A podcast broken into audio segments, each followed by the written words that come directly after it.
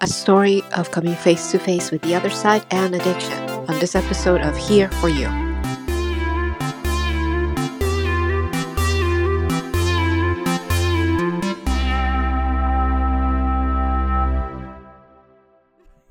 You know what? I actually just started recording just at the moment where you said that you were the talent. um, what were we talking about? Well, right now we were just kind of talking before our guest shows up. Yes. So, Well, you were kind of confessing oh yeah, about payment stories. yeah. I didn't even have to like push you to tell us. I just I like how we're starting off with this tone. Um, I don't even know if I'm gonna keep this, but anyway. So we're talking about um different times that I remember peeing my pants. Yeah. So okay, so one time that I remember, I was already too old. I was in seventh grade, okay, and it was like one of those. You know how you do, like those um. It's like celebrating hundred days of class. Is that is that I think so. I think so, yeah. yeah. So it was one of those things, and we were outside, and I was distracted, and I was holding it, and I was in a line for something, and I didn't want to get off the line, and we were doing the event like um in the the back of the school, like it's not a yard, you know the the the what's it called? Playground? Yeah, yeah, that that. And I was there, and it was summer, and I started to pee my pants. like it just you were online? Oh, yeah. I mean, no, I was already out the line, so it's even stupider because I, I, was, You didn't have to wait. I didn't even have to wait anymore. I could have just gone to the bathroom. I was holding it, and then I knew I couldn't hold it anymore. And then I just started to slowly pee. So I was like, oh, God, I'm just going to do it bit by bit. And in the middle of the playground? Like you no, like I would hide it behind behind like a bouncy house. They had like a bouncy house thing, and I was kind of walking, and hanging out Oh, around okay. there. Yeah, and then it's summer, so I just stood out there to dry. Because you know how you feel gross when you pee your pants. If you still remember, considering you haven't peed your pants in years. Yeah. Um, Um, I can imagine it though. yeah, you know how you feel gross. So what happened? Mhm. And I was just, I was like, I'm just gonna dry out. so that's one time I remember. Um, maybe I'm thinking maybe we can make this an anthology. One piece story per episode. is that the sad part is that I might have a few for the season. Like if I break it up, you know that one time that I had the pee kind of related incident twice in a day. I'm just gonna save it up for later. the one we were talking yeah. about. That's two. yeah. Yeah.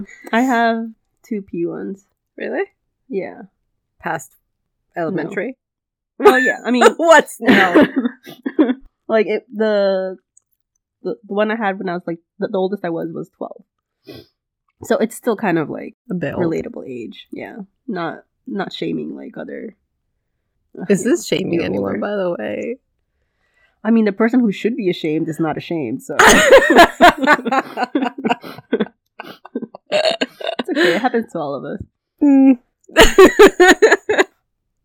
I guess we're gonna have to change the subject. Just change it, please. Gifts. oh yes, yes. Gifts. We're waiting for your care package. Yeah, I'm not sure when it's gonna arrive now, though. I'm I'm sure it'll definitely be in December.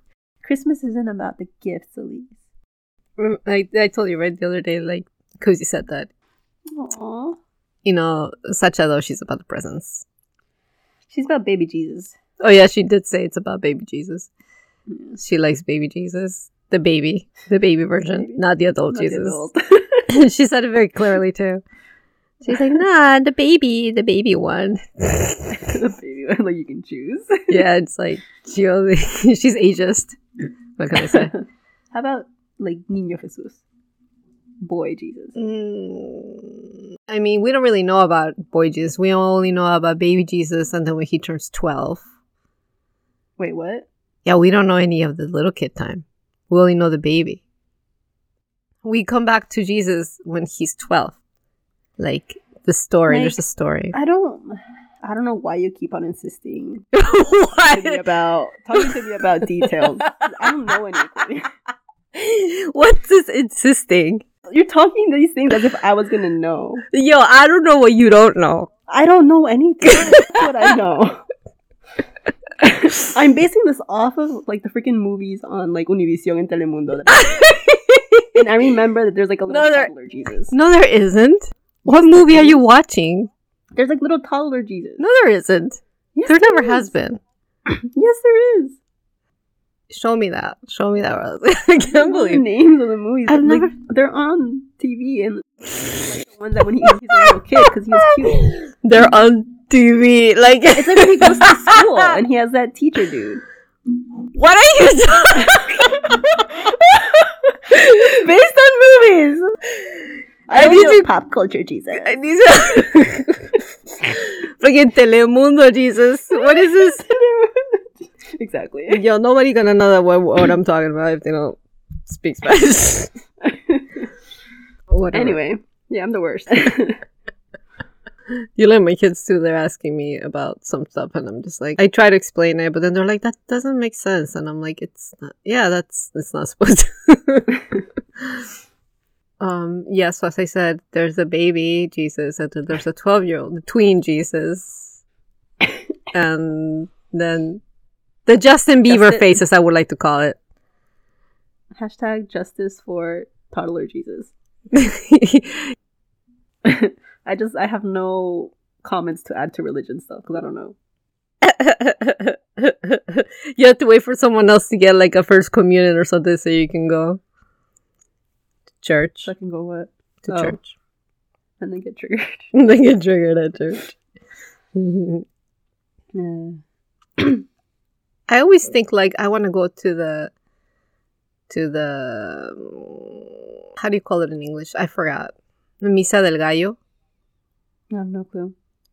is the one that mi- midnight mass. Yeah, midnight mass. Oh, okay. My translation was gonna be not good, so It was gonna be a rooster rooster mass. mm, the worst one because I forgot what the word the, the word for rooster. What are you gonna say, cock? That's why I don't want to say because I'm like I'm, Wait. another way, but I don't remember. Is that the first one that came to your mind? yeah, because I forgot what the word God. rooster. I never say those words. I mean, not even the other one, but like. oh, I'm making this worse.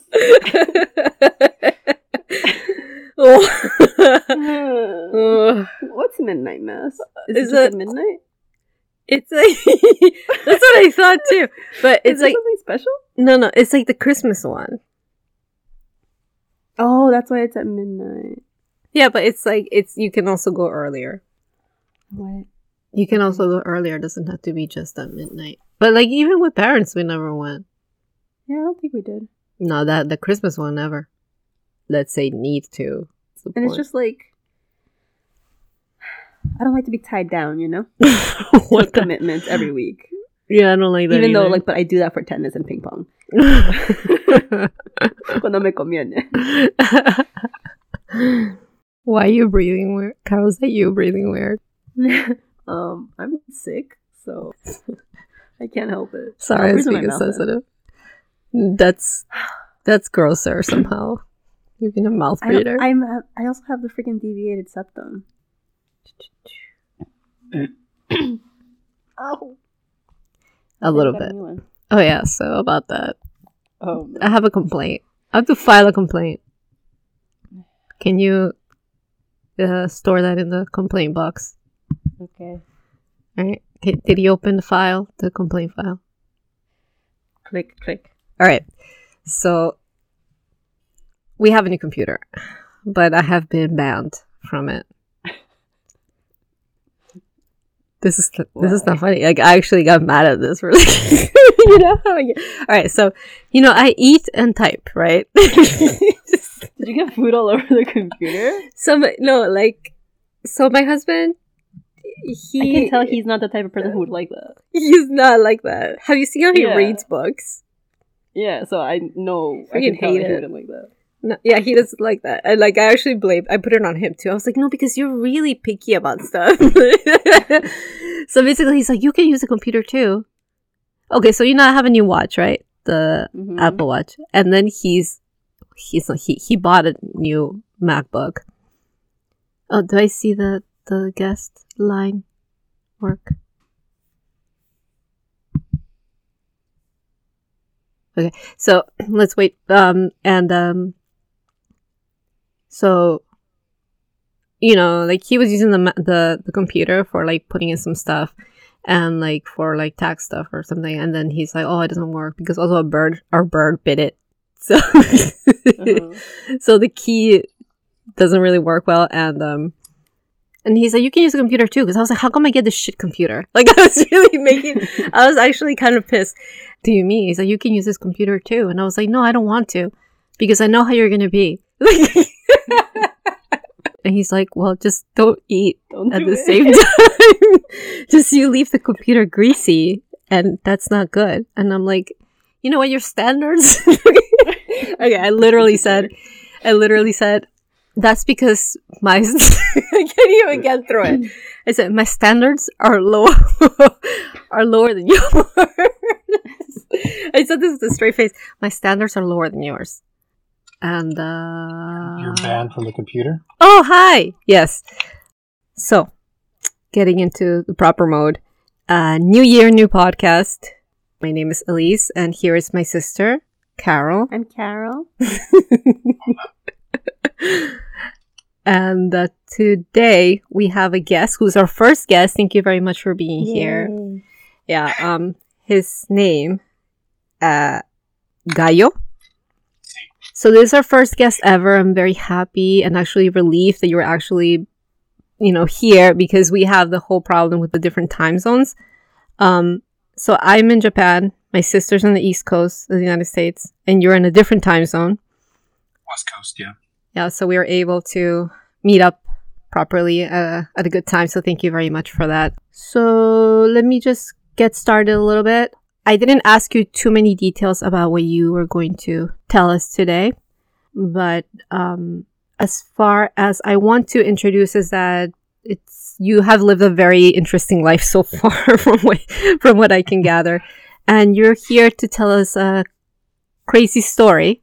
Um, out of uh, a uh, a few that you gave me uh, the chance to pick out of, and I told you which one I I have personal interest in. But of course, this is you know your life, and these are your stories. So You can it was because there was there was a couple of lists because I was on Reddit just spamming all the hey yeah sure I'll be a guest I'll be a guest. um, let me look at the email then.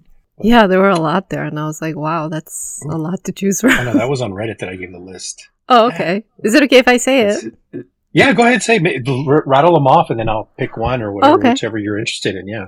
Well, the first one that I, I saw that caught my eye, well, they, like I said, they were all, you know, uh, pretty interesting sounding to say the least. But, uh, um, oh, so, you know, my sister's here. This is my sister. um, she's coming in blind to this. Oh, So she's yeah, the I don't freshest, know anything about the stories. she's the freshest pair of ears here. Um, gotcha. yeah, so the I didn't show her the list either, so I wrote to you that the one that if I can start off talking with you about it is uh you had a near death experience. Yes. Well, I've had a few times Wow. that I should have died, but the only one that had like a near death experience that like I remember something happening when I was out or uh, unconscious. Oh wow. Okay, so you got to that point. If I could ask you, what was the age when this happened? Um, that was Well, one of the different ones that you've had. yeah. Let's see that one. The only one that I've had a near death experience where, like I said, I had um, something that I remember happening when I was unconscious. I was thirty. No, I was thirty. I was thirty.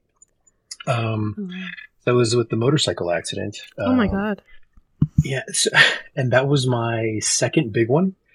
So I'd always been the type of guy that just didn't wear motorcycle helmets. I'm just didn't, you know, I was too cool to wear one or whatever.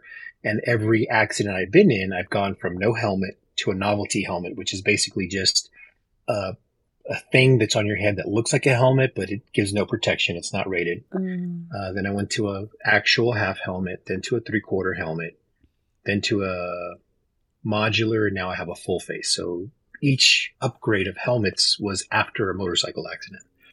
Um, Wow. yeah. Well, first of all, I didn't know that there were that many types of helmets.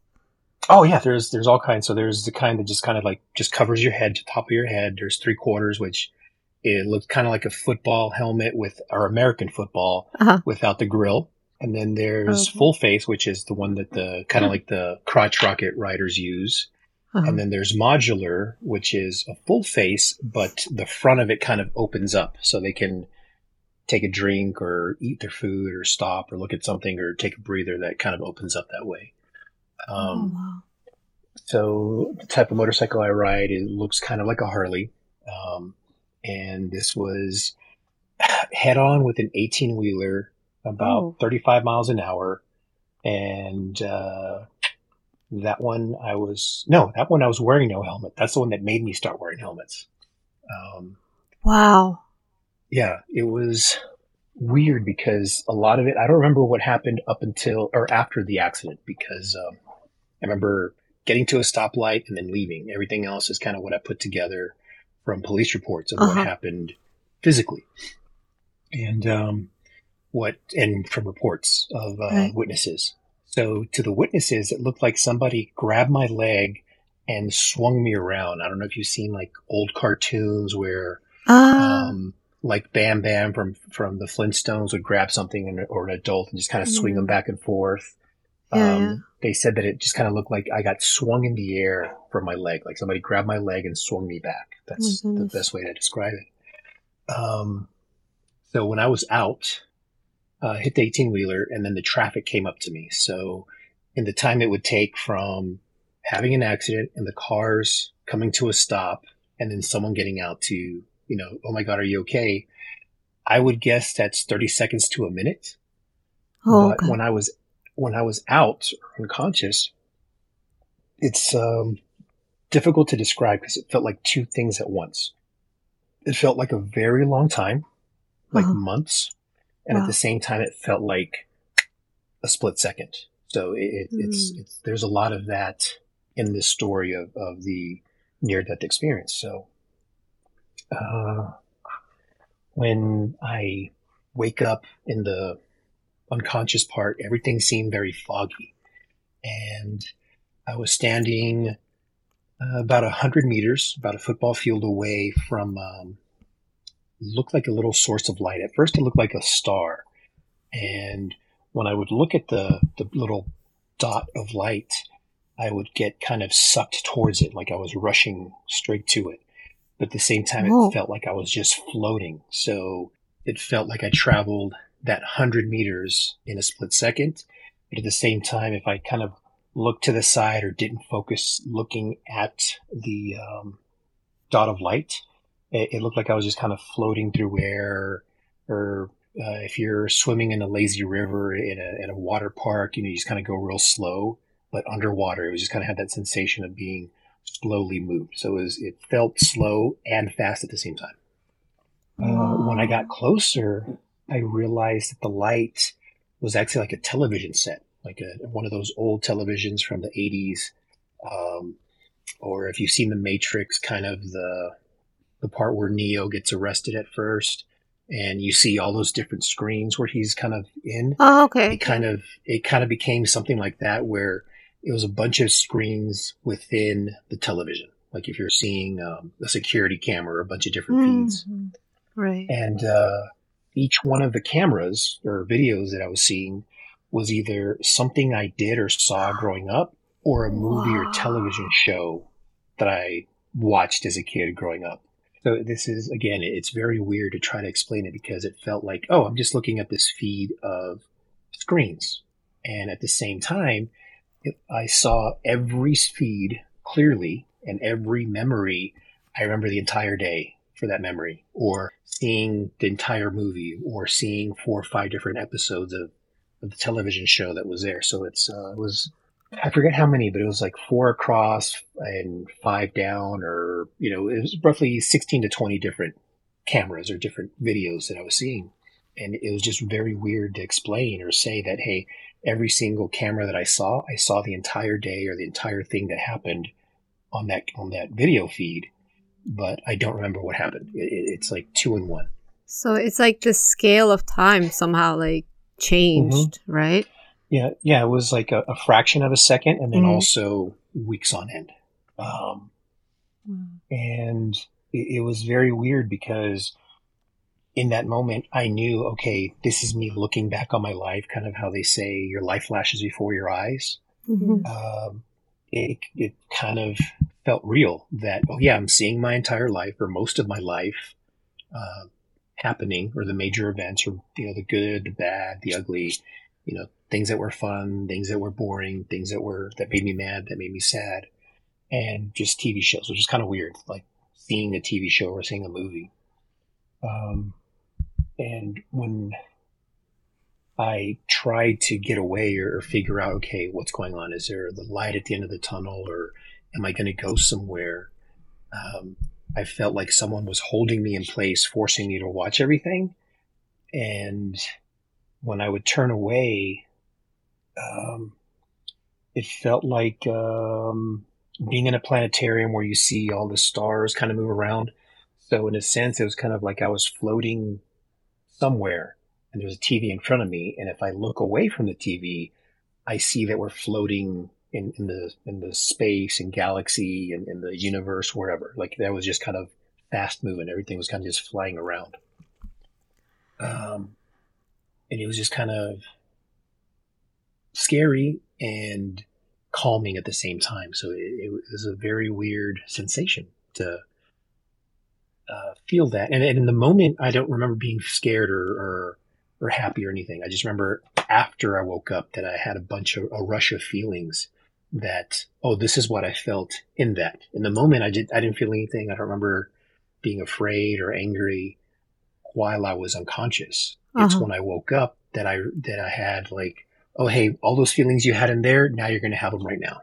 And it was um just just scary to to have that kind of emotions because as a male, especially back then, I didn't understand my feelings very well.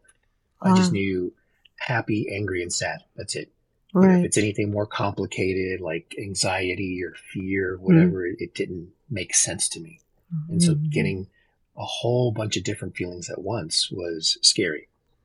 Um, and what woke me up was uh, this lady's just screaming, "Oh my God, he's dead! He's dead! He's dead!" Oh God! And so when I sit up, I'm like, "Oh shit! I ran over someone." That's what I thought that I ran over someone and killed them. Oh. Somehow they got between the motorcycle and the 18 wheeler. Um, and I'm just kind of walking around in a daze. Uh, the EMT show up, and uh, they're looking for the person. You know, hey, where's the where's the motorcycle rider? And I'm, it's me and they look at me and they look at the, the motorcycle, which was totaled. Uh, they're like, how, how did you walk away? Where's your helmet? I was like, I didn't have one. I'm, I'm, it was just me. All I had was a cut over my eye and uh, some scrapes on my forearm. Uh, mm-hmm. And then later on, my left hand swelled up like a small cantaloupe. But oh. that was kind of like the biggest thing that happened.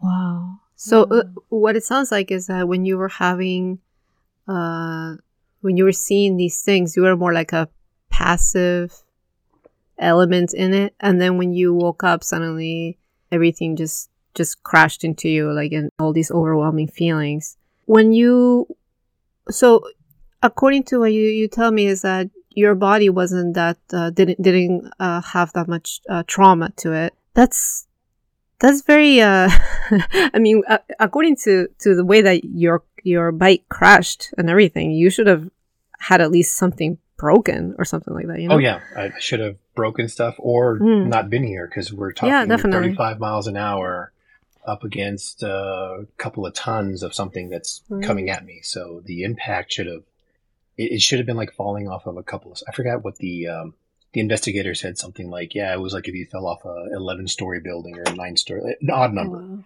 and right. that I survived falling off the building, essentially." Yeah. So maybe you mm. did. It, so I'm guessing like it rattled you at least inside your your brain. You know, like must have something happened. Oh yeah, could have been dangerous, had, right? Um, concussion, or now they're called TBI, traumatic brain injuries. Uh-huh. Uh, I've had several, which have affected my memory in a in an odd sense. So I remember things I've done or things that I, uh, or my past. But when I think about it, I was like, that doesn't seem like me. Like that sounds like the story of another person. Like I know it happened to me because there's Facebook posts or Instagram or MySpace or whatever that I did back then. And if I look at it, oh yeah, I remember doing it or going somewhere, being in this place, but I don't remember the day. I don't remember who I was with. I don't remember the other things that are with there. And if I think about it, I was like, that, that doesn't sound like who I am. That doesn't sound like it's something I would do. So this information that you see from the outside, it helps you. Have you found these things change your personality or from, from other people that have they told you that your personality has also changed? No, my personality has kind of roughly stayed the same. Um, so another thing or another aspect is that I am or was, depending on how you see it, is I am a recovering intercourse addict.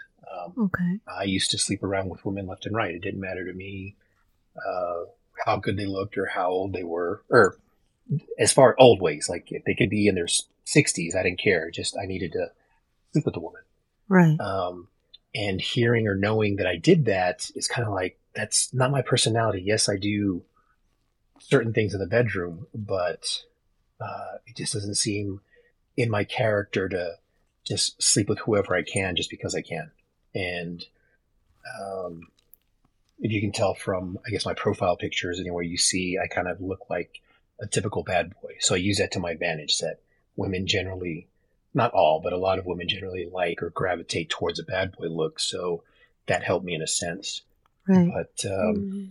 realizing that my value as a person, because it was trying to understand all these different things that happened to me because I don't have a good memory, having to go back and trying to um, piece things together, uh, realizing that using women isn't the best way to live your life. And even though they didn't have any complaints about, you know, being a partner of mine, um, it's the way I treated them after. I didn't treat them like a human or as a person. If they didn't want to do something, I would just find someone else because it was easy enough for me to find a new partner than to put in the effort to keep her happy, to keep seeing her because she wanted to hang out and not have sex. Right. Mm. So it seems that, you know, maybe at the time, at least you were at least living through it as if like people, well, women, as you said, like could be disposable if you couldn't mm-hmm. get that rush that you were looking for. That you needed to, it sounds like you needed to be at a certain level of a rush to feel satisfied instead of going um, throughout all the things or or it, how would you it feel? wasn't always it wasn't always about the satisfaction or at least not the satisfaction or having to do different things to be satisfied right. because i could finish so to speak um, no matter what she looked like or what was going on. It was just more of finding someone new. That was always the oh, okay. the intriguing thing is, is someone new. Once i've um, gotten to a point with a partner that they don't want to do anything new or crazy or what I would consider fun, then I was like, well, now you're boring to me. And now I would not care about them as a person. Now I wouldn't be nice to them because I knew me being a jerk, they would move on mm. and I wouldn't have to quote unquote break up, you know, because we weren't together, but I didn't have to have a conversation. Okay. I don't want to see you anymore. I'm going to go see someone else, which I was seeing other women anyways. So it was just a matter of them finding out or me being sloppy and letting them find out and letting them get mad so they wouldn't want to see me, which is whatever. I already have a new one. You go be mad. So very much machismo in part of my upbringing and the way I dealt with things. So, is there anything in your life specifically that you would say uh, made you look back or see your behavior at the time and decide that you would like to change it?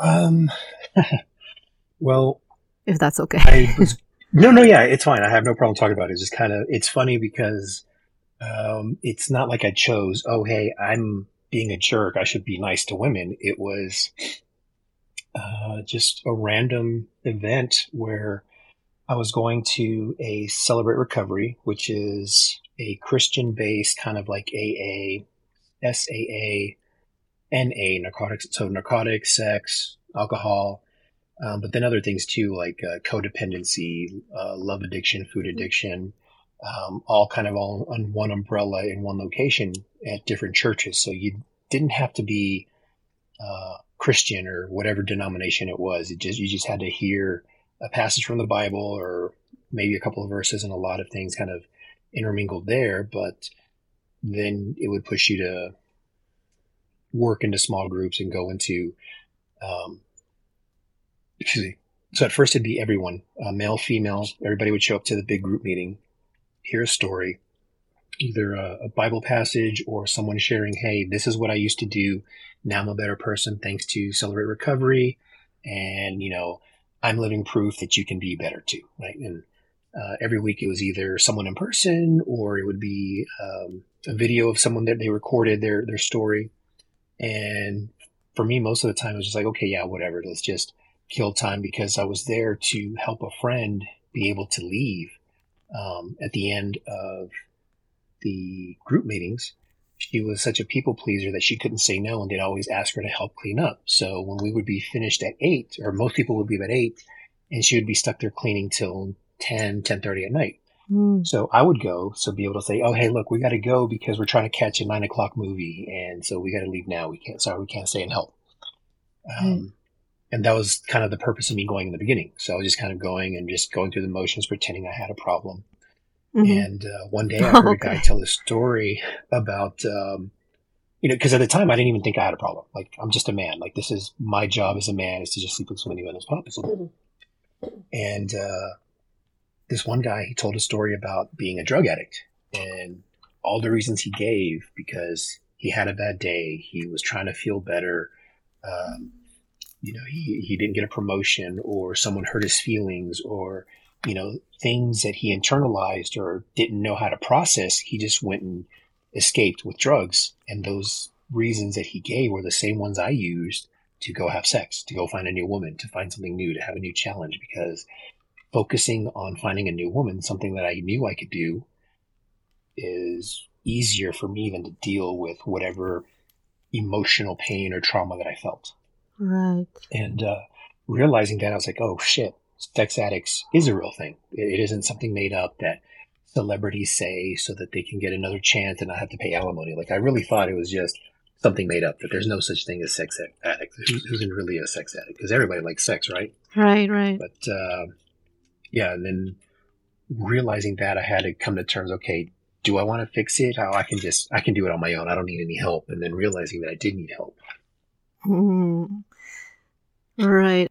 It could be said that sometimes people pathologize certain behavior, but in your case, you felt that it really was the same type of of Mhm. thought pattern of an addict, right? That you needed help Yes. for this. You couldn't stop this behavior. Wow. And after you were able to start to keep this a little bit under control, did you see your relationships change? Um, yes. So beforehand, my relationships, I didn't, I didn't really care. So I only had two major relationships in my life before then, or during the time that I was an intercourse addict. Uh, one was with the next fiance, which, uh, in a sense, I kind of blame her for my intercourse addiction. And it's not her fault per se. It's more of, uh, she was a catalyst because, uh, I confronted her about cheating on me and she laughed and said, "Yeah, I'm cheating on you." And Oh I God. literally thought about killing her and her entire family that instant. The only reason I was going to kill her fam- or thought about killing her family was because she said yes in front of them. And so if I killed her right then and there, I had to kill the witnesses. And that was my thought process in the moment at 17, 18. And I thought, crap, a dozen people know that I'm here. It, everybody knows that I come on Fridays to pick her up to go out on a date. So even if I do get away right now, they're going to know it was me. So no, I'm not going to do that.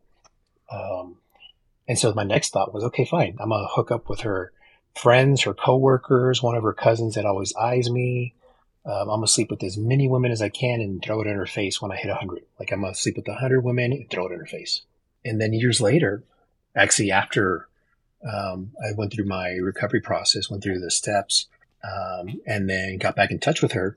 I found out that she didn't cheat on me. She was using drugs. She was on cocaine and she didn't want to admit to that in front of her parents. So she figured she can say she was cheating and I would forgive her for cheating because she knew that I didn't have, I didn't like anybody that did drugs. Like if you were a drug addict, I thought you were a piece of shit. You know, you deserve to die. You deserve to OD. Whatever happens to you, you know, you're just a waste of life. That was my thought about people that use drugs. Mhm. So she knew that, and she knew that I wouldn't forgive her for using drugs. So she thought, oh, well, I'll just say I'm cheating or agree to him that I'm cheating because I noticed her behavior was different. And it wasn't because she was cheating, it was because she was on drugs. Was just, she was a different person. Um, and so this whole time I was kind of like basing my revenge on a lie. And then while I was getting my quote unquote revenge, oh, this is fun, you know, playing with different women all the time, you know, a, new girl a day, basically. Uh, don't have to worry about my life, don't have to worry about anything. This is fun. This is me being a man, whatever. Just always justifying and making excuses for what I was doing. First of all, I'm really sorry that that happened in front of other people. Even if it was fake, it must have been, it must have really hurt your pride as a person, not necessarily as a man. Yeah. When you found out that it is, that it wasn't real, did you ever uh, oh yeah, we we still talk uh, maybe once a year, twice a year, um, or just depends. Like some years it's two or three times a year, and then we'll go three years without talking. So kind of, but it, it averages out to about once or twice a year. Uh, mm-hmm. And it's just we're civil to each other. You know, she's doing her own thing, and you know sometimes she'll have a conversation or try to have a conversation of you know well what if or what do you think would happen or do you think we'd still be together and blah blah blah. And, um, you know, I know myself now that it wouldn't, when it would not have been the case because I was already planning on breaking up with her um, once I'd left for the army because I didn't want to get married and only be, have been with one woman. Like I wanted to not get married until I'd been with at least a couple other women. I was more upset that she beat me to the punch, so to speak. Like, like she cheated on me or she had other partners before I had other partners. Right. So, you know, it was a little bit of a combination of other things, which later turns out that she didn't have any other partners until she found out or knew later that I was in fact cheating. So, well, in the email, you mentioned about two things um, that are coming to my mind right now machismo and why it's important to have male role models. And yes. how is that what would you like to tell us about that if it's if it's okay? Yeah, of course. Sounds like it's um, related to this. It is. So machismo, there's as most Latinos would know, is kind of like you know, I the man gets to do whatever he wants. He runs the house, and you know what he says is law. Carol's getting triggered. Kind of, but that's that's kind of like the television mainstream bad version of it uh, machismo from a thesis study that I read that was done in 1980 is that machismo was the Mexican version of gallantry of or of being a caballero. Mm. And because we were influenced from the Spaniards and the, the caste system or class system uh, that they had there, and having to be a gentleman and, and being cordial and being proper and being chivalrous, you know, it was the um, Latin American version of it. And it's the, the basis or the proper version of it is taking care of your family, providing for your family, but being treated as a king. And the way it kind of kept being perpetuated is that the boys are treated like, you know, peasants. They're, you know, beaten and ridiculed and everything to toughen them up, so to speak, right? Right. But the daughters are treated as princesses, and the wife is treated as a queen. She's taken care of, and she takes she runs the house. She takes care of the house because the house is hers. But mm. when the husband comes home, he's taken care of. Dinner is served when he gets home, not when everybody's hungry. Uh, the house is taken care of. The house is clean. Food is prepped. All the other things. So he doesn't have to do anything once he gets home. Um, that's his reward for providing and taking care of the family it later became kind of bastardized because of the industrial revolution, because of the way things changed, because you're not working, you know, not everybody's a campesino, not everybody's out in the fields working and, you know, doing stuff at home in the yard to come in and to eat, you know.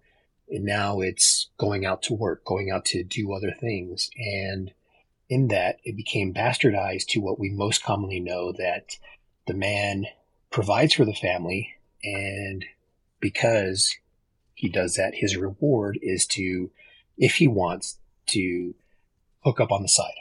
And the rules for that are kind of like the Catholic rules for sex outside of marriage. So you're not supposed to have sex outside of marriage if you're Catholic. But if you do have sex outside of marriage, you're not supposed to wear a condom because you're preventing a, a a soul from entering the oh world. Oh my god. Oh my god. if you do get pregnant, well, can't have an abortion, so you have to have that kid. So now you have to get married. So there's always the rules. You're not supposed to do something, but if you do something wrong, you can get away with it as long as you don't do this and you don't do that. And so there's always these excuses for all these things that you can and can't do with Catholicism. The same with machismo. You're not supposed to have a girlfriend. You can have, you know, a side piece or a hookup buddy or whatever, but you can't, she can't be your girlfriend. But if she is your girlfriend, you can't fall in love.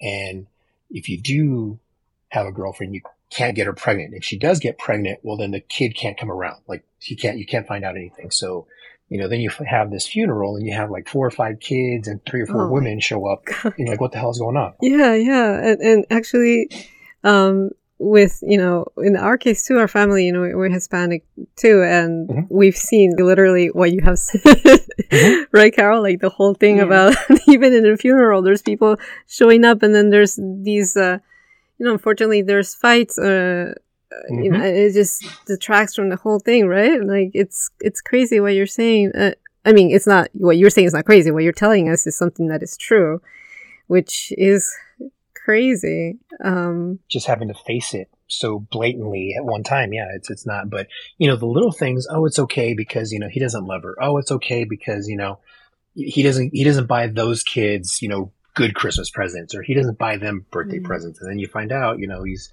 they've got a Porsche or a VW or whatever, nice and fancy.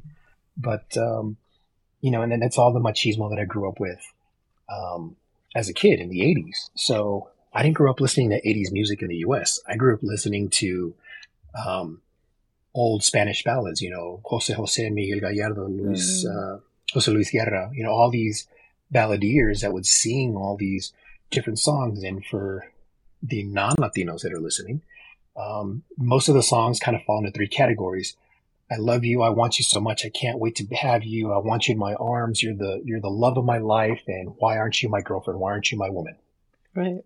The second one is um, you had your chance to be with me, or we were together, and we broke up, and you know now you can go fuck yourself because I'm doing good. um, example is like Juan Gabriel Caray, and then the last one is yeah, I'm cheating on you. So what? Deal with it. Period. If you don't like it, you know I got this side piece that's not going to complain about what I do, and that those are the three typical songs in Spanish ballads. There's more variation or subgenres of it, but for the most part, those are the three types of songs you can always hear. And of course, I grew up listening to all of that. And so when I went to middle school and I realized, oh, hey, girls are pretty and I want to do something with them, other boys, American guys, you know, they're telling girls, roses are red, violets are blue, blah, blah, blah, mm-hmm. whatever, right? Right. And here I am, you know, at 11 or 12 years old telling other girls, I want to find, I want to quench the thirst in my soul with your lips. so you got material. All I'm doing is just trans, I'm just translating Miguel Gallardo. All I'm doing is just translating lyrics from Spanish to English, just random crap that sounds like, oh my God, he's such a deep and intelligent, uh, emotionally intelligent guy for, you know, 12. Oh my God, you know, let's do something. Let's make out. Let's whatever. right. Um, and so, you know, being successful with girls in middle school, where most guys are afraid to even just say hi, and Mhm. here I am, you know, doing almost almost everything with the girl. Um, just made it easy for me to. The worst thing a girl can say is no, or you no, fuck off, right? But usually it's oh no, I have a boyfriend. Oh no, um, I'm not interested, or I just broke up, or whatever. It's usually something nice, but it's not a bad no. It's just no, whatever. Um, there's still other women they can ask. So that's what made it easy for me to just kind of move into or fall into being an intercourse addict. Plus, um, my father and my stepdad, you know, both would always brag to their friends, oh man, you know, at five years old, he got a girl to, to raise her skirt and drop her panties. And Oh. at six, he saw uh, a locker room full of naked women and, you know, they didn't even kick him out. They let him stay in there, blah, blah, blah. So all of these stories right. like that, you know, it was like, oh yeah, you know, he's already a man or he's more of a man than your son and da da da da da. So that's always reinforced, positive reinforcement of bad behavior. Well, fine. That's what I need to do to be a man and all these other guys are going to want to be like me. So Right.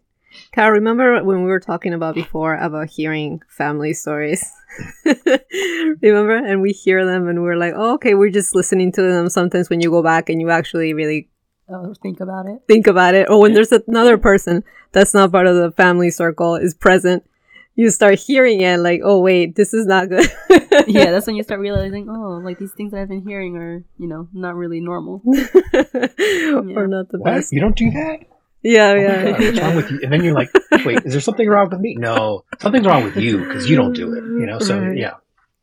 And the whole thing about boys and people bragging about that, yeah, it is true. I- I, I think because you know, uh, Carol and I, you know, being girls, whatever, like the women go to one side, you stand by the Mhm. kitchen and you talk and you hear about all the good stuff, but then the men go to the other side, and then they talk about stuff, and I could kind of over overhear a little bit that that attitude a little bit, but I think Mhm. because we were girls, they usually wouldn't say those kind of things in front of us, but you could kind of Mhm. overhear, and what you're saying like checks out.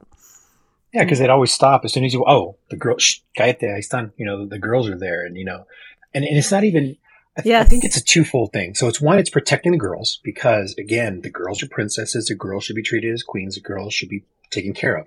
Mhm. Unless they're a sucia and then, you know, they're, they're Oh, a disgrace to the family and they shouldn't be here, but whatever. We're not going to talk about her because she's so and so's cousin or so and so's sister or whatever. Right. But for the most part, you know, it's also part of the culture of like, hey, the my woman is my prize. No one gets to look at her. No one should look at her. No one should, mm. you know, try to flirt with her. So, you know, the separation of the sexes at parties is kind of a built-in way to keep other guys from trying to hit on your woman because traditionally, you know, the parties everyone was was separated. Other than the kids, kids, boys and girls would play together, but once you're 10, 11, or 12, when, you know, you're kind of interested, nope, vente pa acá. no, no, you don't go inside. What are you, little faggot? Are you a little bitch? Eres maricón? What the fuck are you doing going inside with the kitchen? And, you know, the girls kind of the same thing. Like, no, go out, don't go out there because you're going to think you're a sucia. They're going to think you're a cochina. They're going to think you're this. They're going to think you're that. So you stay in here in the kitchen with us. So it's more, it's not just, um, the, the, the culture, but it's also protection of your reputation because that's the worst thing that could happen is for you to have a bad reputation. Yes. It- it- so it's Mm. not just a natural flow. Like we maybe, um, I don't know how to say. Like maybe in a healthier quote quote way, it could be like a natural flow of things. But, um, yeah, in an, if you see the most negative part of it, as you said, it could be that you know that's uh, forceful separation of genders to keep some type of status quo going on. And in the end, it affects everyone in a negative way, as you said. You know, like the women suffer because of the whole thing with the reputation and themselves how they're they're seen and treated. And basically if you're seen as like a you know like a slut or whatever like a sucia you said like you kind of get stuck in that too. And if you're a boy and you get the positive reinforcement as you said from this other type of behavior it's easy to fall into that pattern and to not recognize when it's actually a problem. You know how like drinking like uh, this, sorry i'm Uh-huh. just talking about from from my point of view like drinking when it it's encouraged a lot in the culture too every you know Uh-huh. it's okay but some people can take it too far and just hit the bottle a lot and because you Uh-huh. see it around you you're like oh i'm fine and then it's like no you're the one that's just throwing up everywhere blacking out and you Mhm. can't go to work because you're drunk that's when you know it's like oh you have a problem you're not like everyone else you know Yeah, but I didn't have an accident or I didn't get a DUI, so I'm, it's not that bad. It's not a problem because you know there's always the the excuses. There's always the you know yeah, Mhm. but no, it, it's okay. It's okay because you know I, it, this didn't happen because I'm not in jail, so it's still okay. You know that's kind of the the concept or the the idea that keeps getting perpetuated. Right. It, it becomes a cycle and it affects everyone in a different way, but in the end, everybody gets hurt. Do you think that had anything to do with the fact that you weren't really using a helmet? like, uh, uh, you know, usually it could be, I mean, not usually, but I could, I could think that it, it could be like some type of way that you feel like you didn't need to because you're strong or something like that. Do you think that had Mhm. anything, anything to do with that? I really hadn't thought about it. I just knew that part of it was like, oh, I'm too cool for a helmet. Like, uh, I don't look cool with the Mhm. helmet on. I look, st- or I look stupid with the helmet on. So that that, that was part of it. Right. Um, I, I don't think it was so much, you know, machismo that was uh, you know, oh, he, you know, real men don't wear helmets. It wasn't, that wasn't a thought process. Okay. That wasn't part of the equation. It was just, you know, Mhm. looking cool and a pain in the ass because in Texas, the, it- it's super hot almost all year round, you know, up until November, then it's finally like 70 degrees or, you know, Wow. 60, low of 50, whatever. And so, you know, all year round, putting on a helmet is just, it's even more heat. It's even hotter and it's more uncomfortable. So, uh, it wasn't until later. It's like, yeah, I'd rather sweat a little bit and have more protection than, um, you know, look cool and, you know, shred all my skin off. So, Wow. So you said you've had more than one accident. These have all been mostly on Mhm. motorcycles. um, I, I mean, I've had so many ne- near death, um, situations. Right. Um, I've nearly drowned a bunch of times. I've oh my been in a couple of car accidents. I've been held at knife point, at gunpoint. Mm. Um, and all this kind of circles back a little bit, not to near death, but kind of um, paranormal, supernatural. okay. Um, I feel like something, some entity out there is protecting me, watching over me, making sure I'm still here. Mm. Um, I have no proof of, of this other than, you know, having nearly died so many times Mhm. um, as a kid or as a teenager, especially like in the 90s with all the gang violence in, um, in the US, um, you know, I'd, I'd been shot at, not that I was a target, but just I was walking around when a drive by started and I was shot at or sh- near gunshots.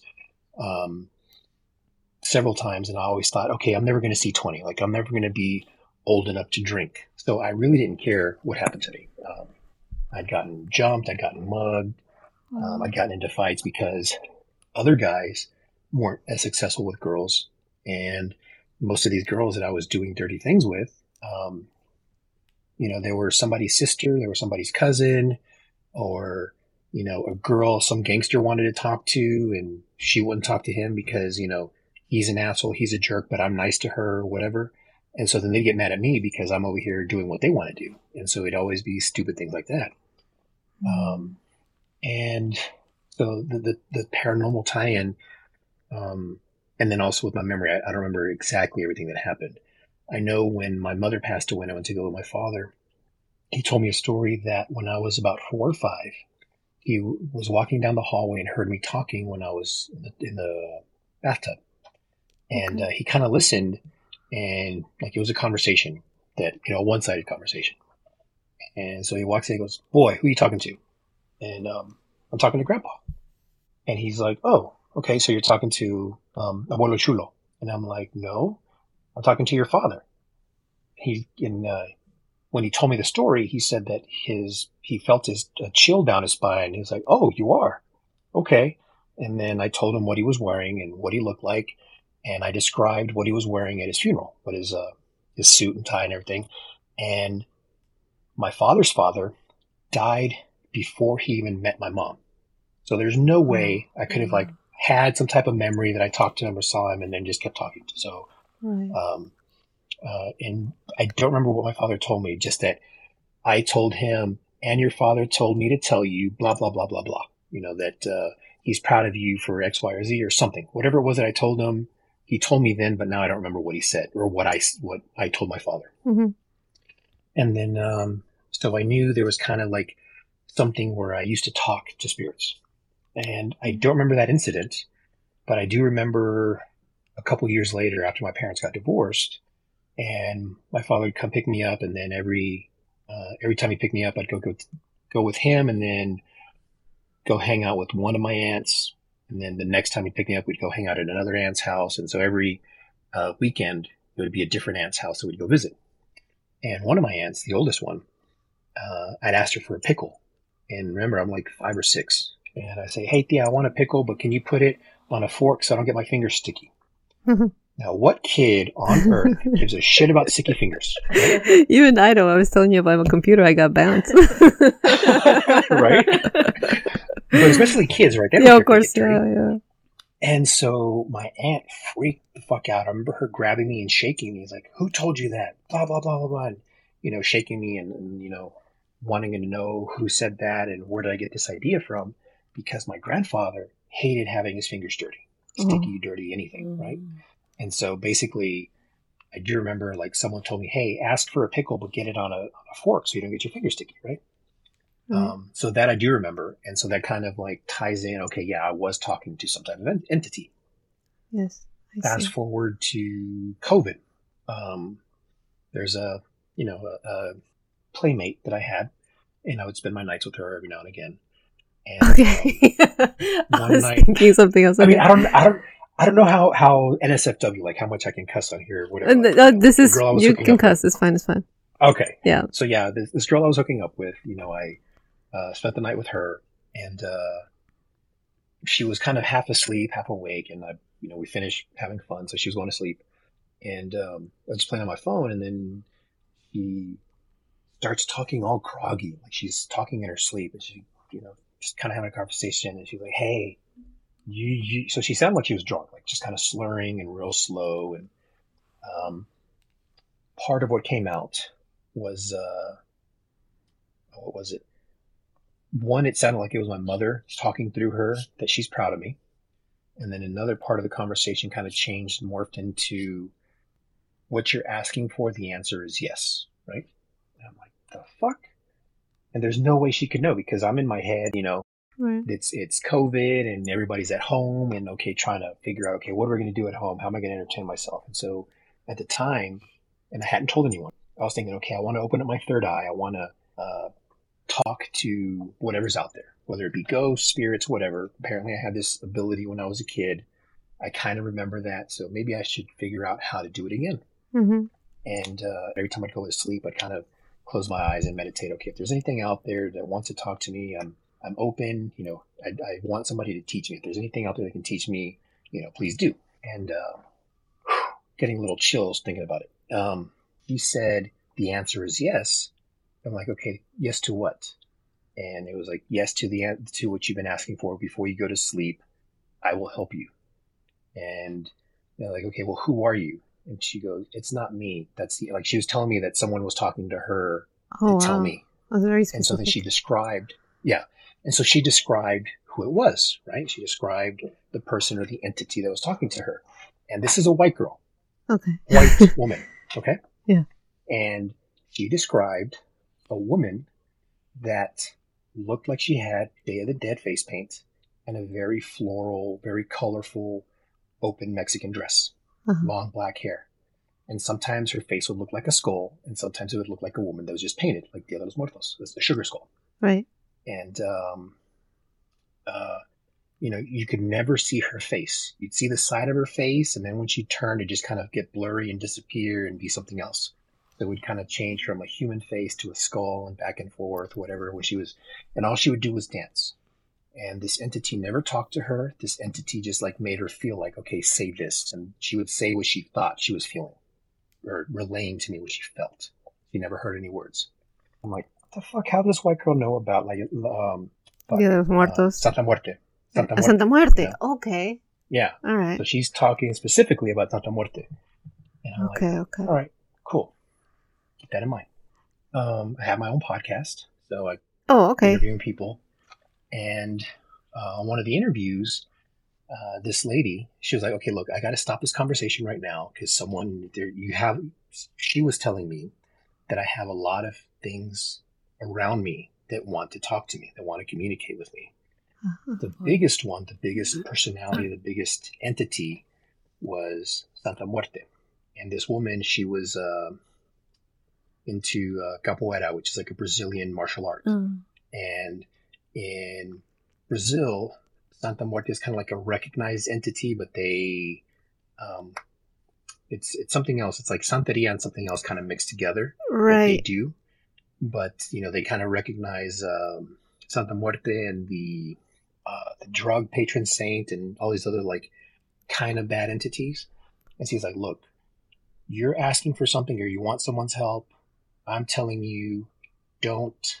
Um, what was it? Don't pledge yourself to her. You know, get help, but don't say."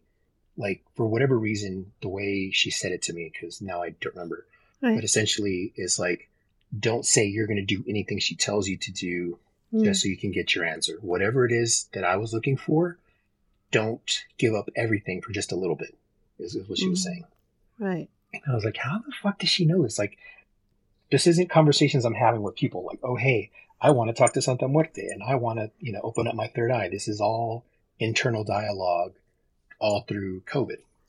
And Mhm. so all of that was like, okay, something's out there. Something wants to talk to me. Something wants to protect me. Something's keeping me here.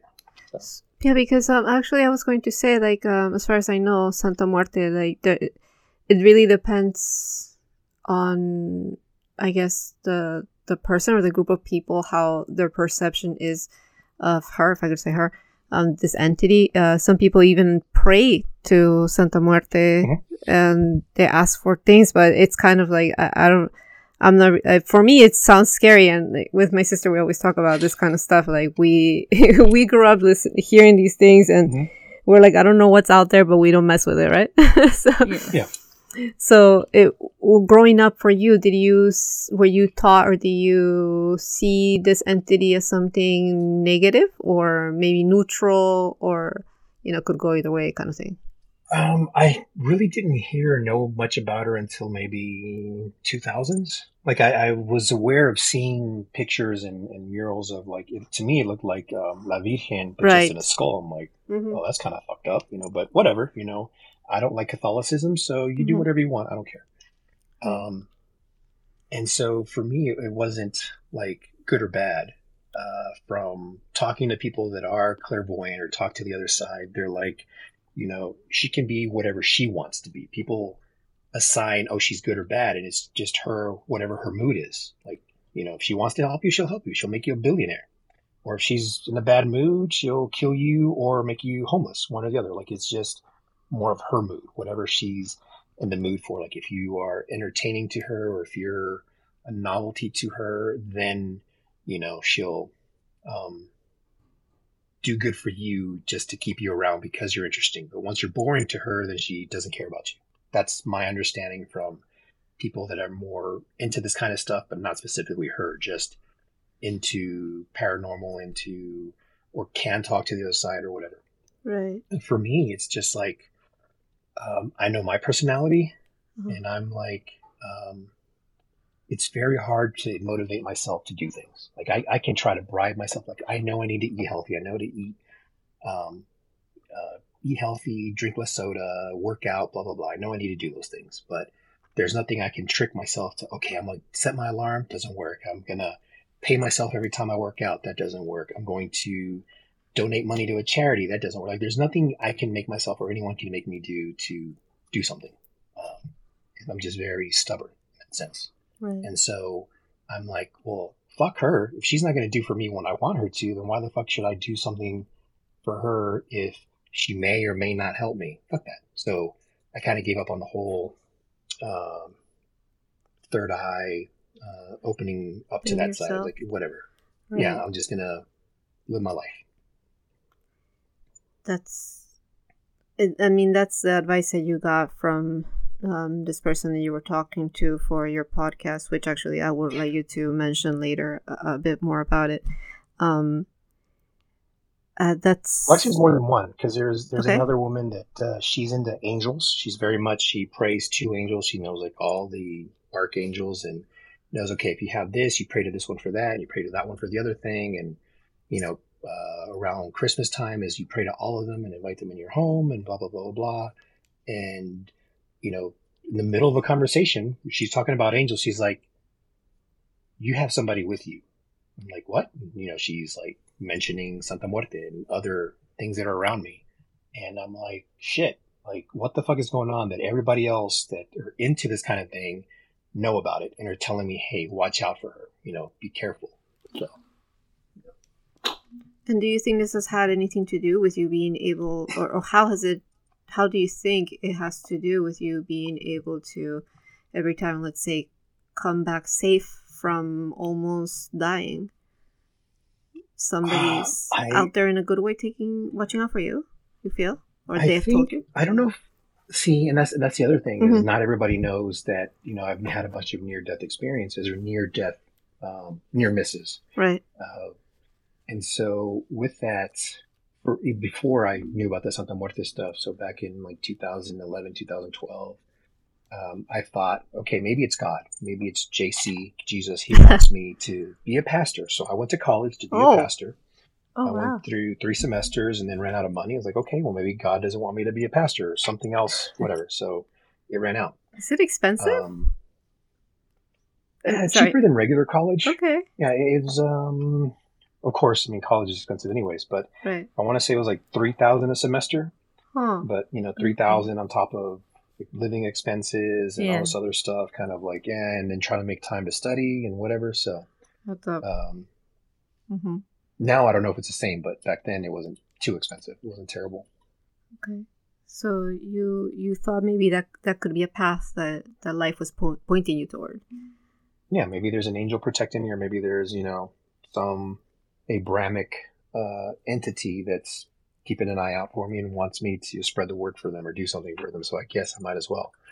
Um, Uh-huh. I think yeah, there's maybe something that's protecting me or watching out for me.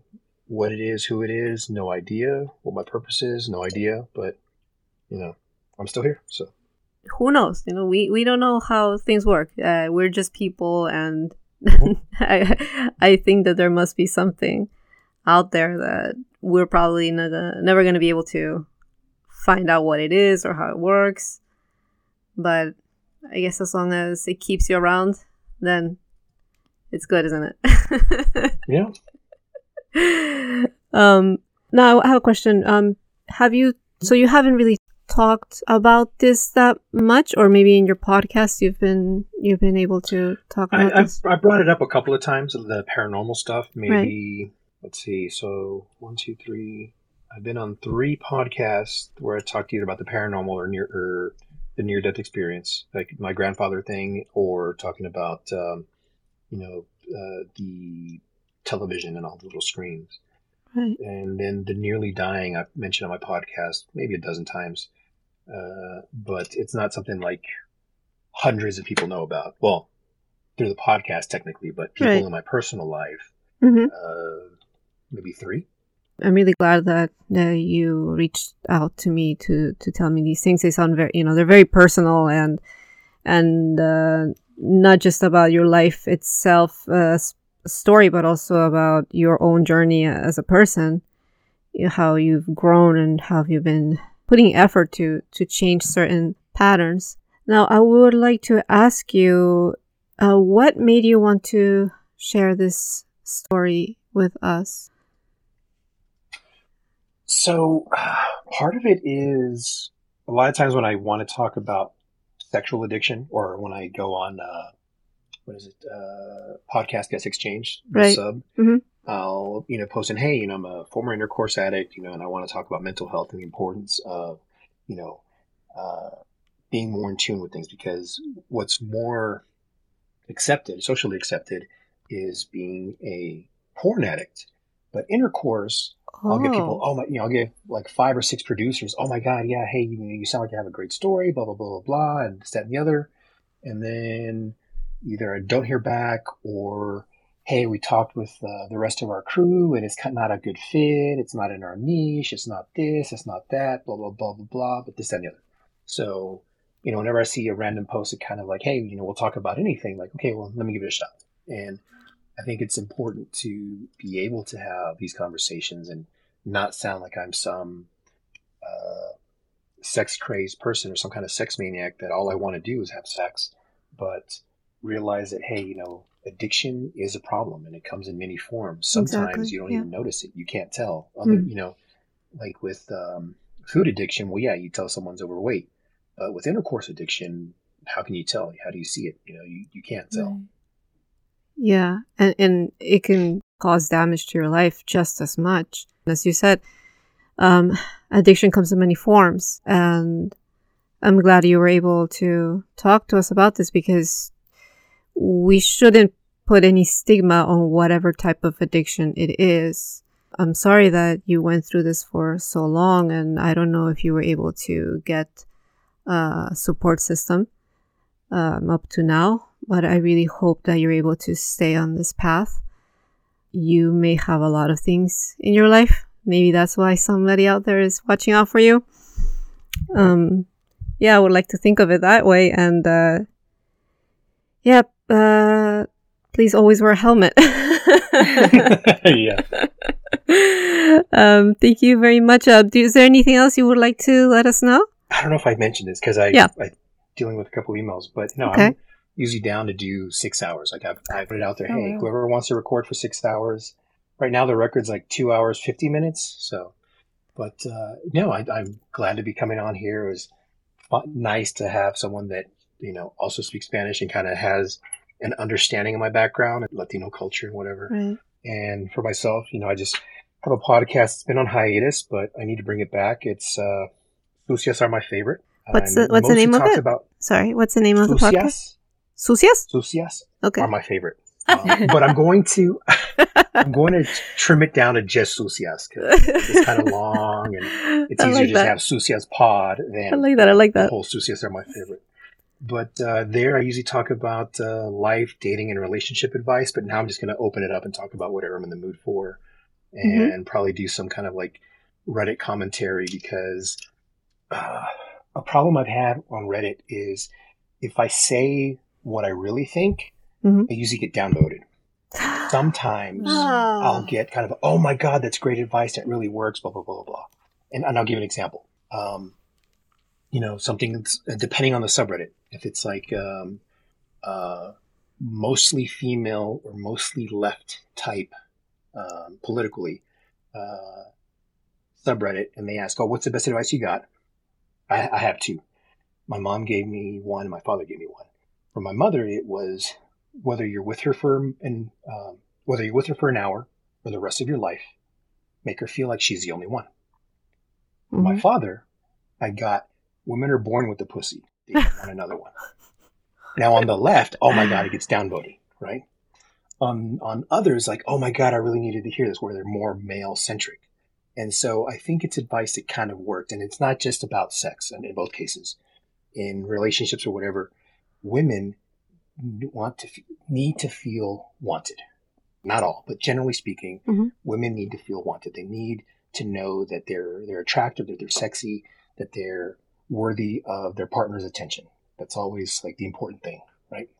Okay. And with the other side of my father's um, piece of advice, it's not just that women want a masculine men, generally speaking, but in the same time, if you're masculine in yourself, if you're set in your in your in your confidence, you know what your value is, you know that um, that you can take care and provide, and have the confidence to be masculine, to be a protector, then you're going to have a better hierarchy in the male or a better um, outcome in life because you can't be an effeminate male and succeed in the world generally.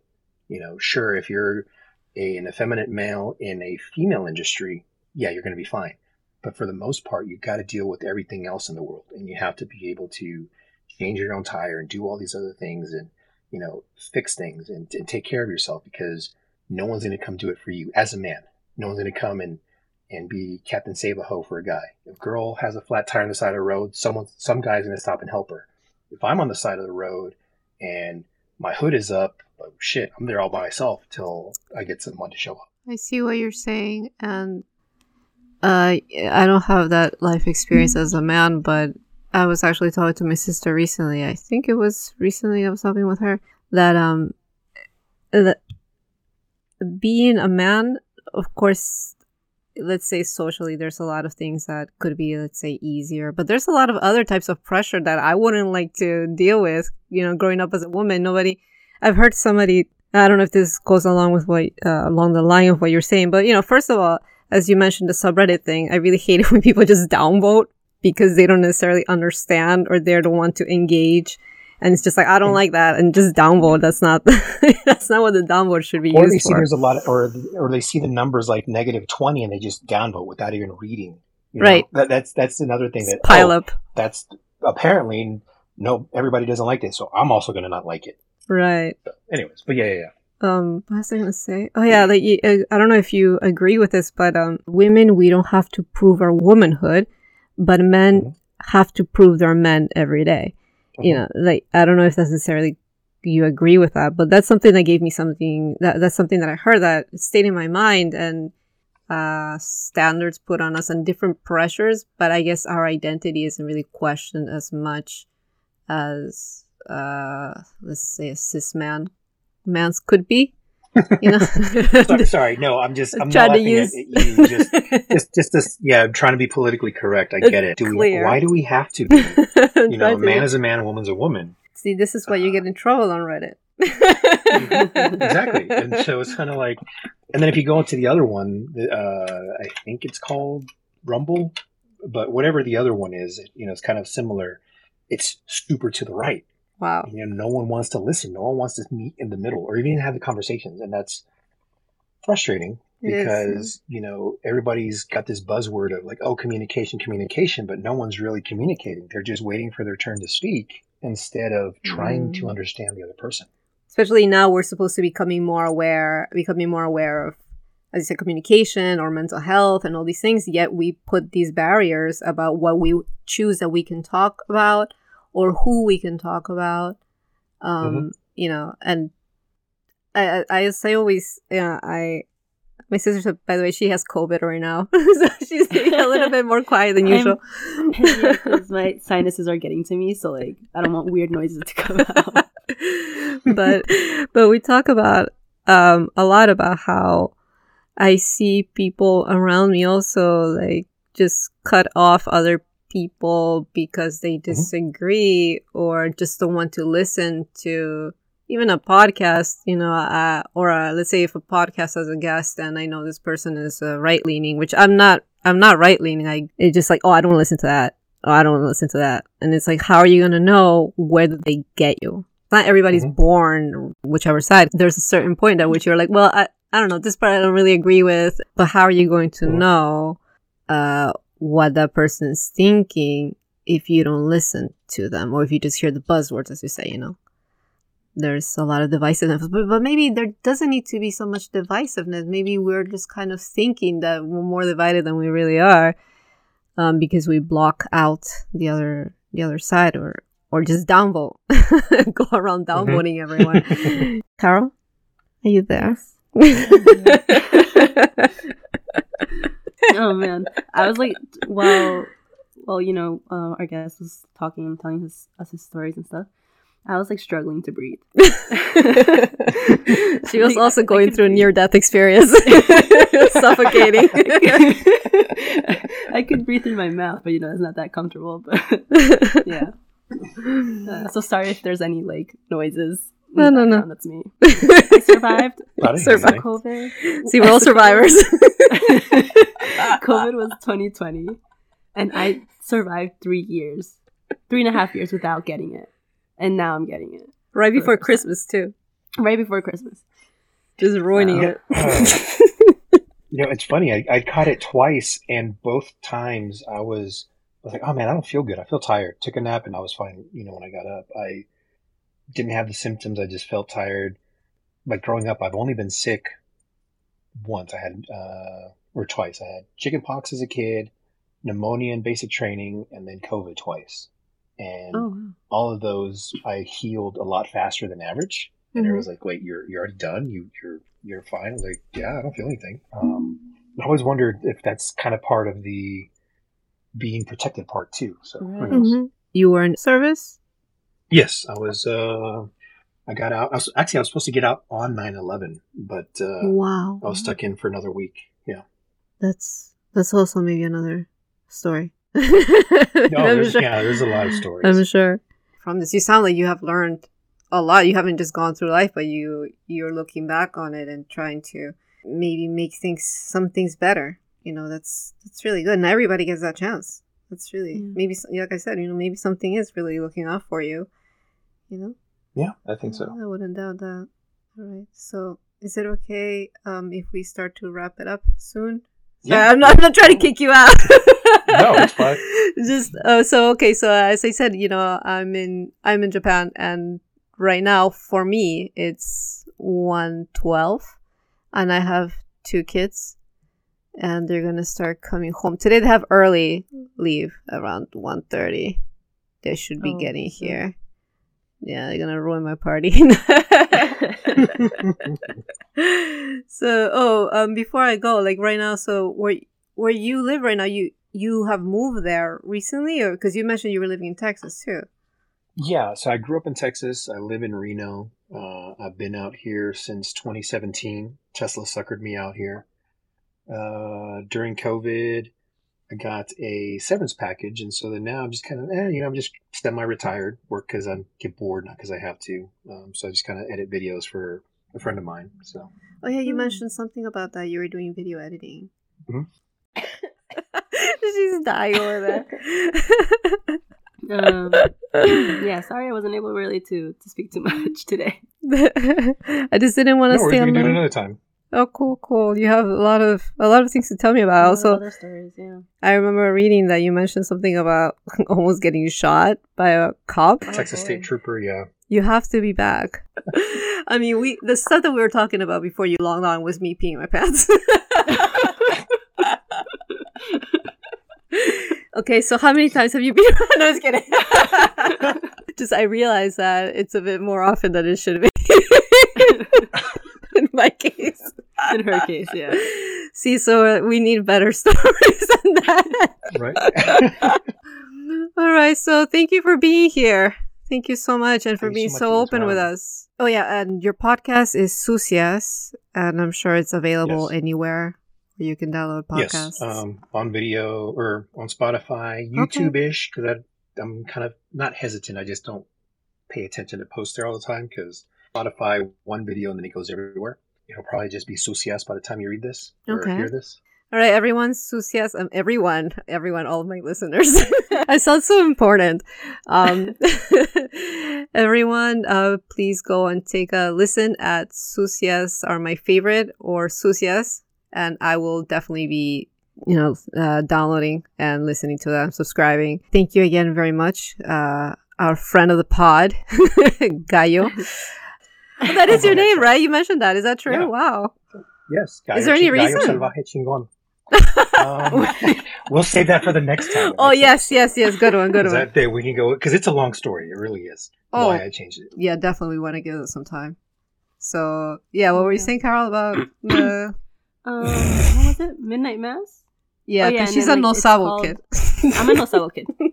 Um, yeah, so we were talking. Elise was mentioning midnight mass, but she couldn't remember the English word midnight mass, so she was saying misa de gallo. And then I was trying to think of like translating it directly, but I couldn't remember the word rooster. So I was gonna say cock mass, and I'm like, that's bad. that's not religion friendly.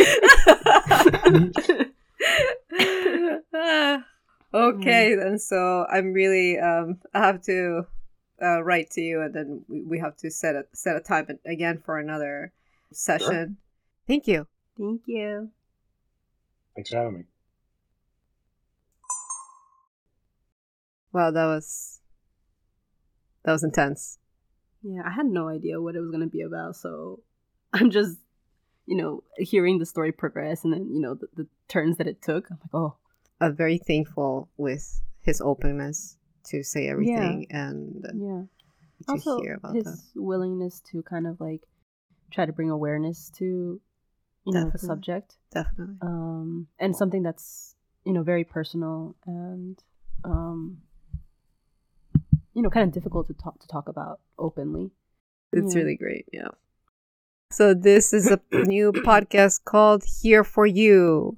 And uh, yeah, wow, you just found out. No, I just had the memory of a goldfish. Um our email address is here for you dot pod four at gmail.com and we are on Gmail because we are poor. no, but yes, one more time. Uh, here for you, H E R E F O R Y O U dot pod, P O D four at gmail.com. Anything really that you want to get out of your chest or you would like to share, something that you haven't been able to say, we can be anonymous here. Just let us know your name or your code name. Can I have a code name for when I tell my pee story? I think everybody knows it's you. Damn I think I already said, well, do I have a code name? I think it's too late. it. All right, see you everyone. Stay classy. Don't be your bad.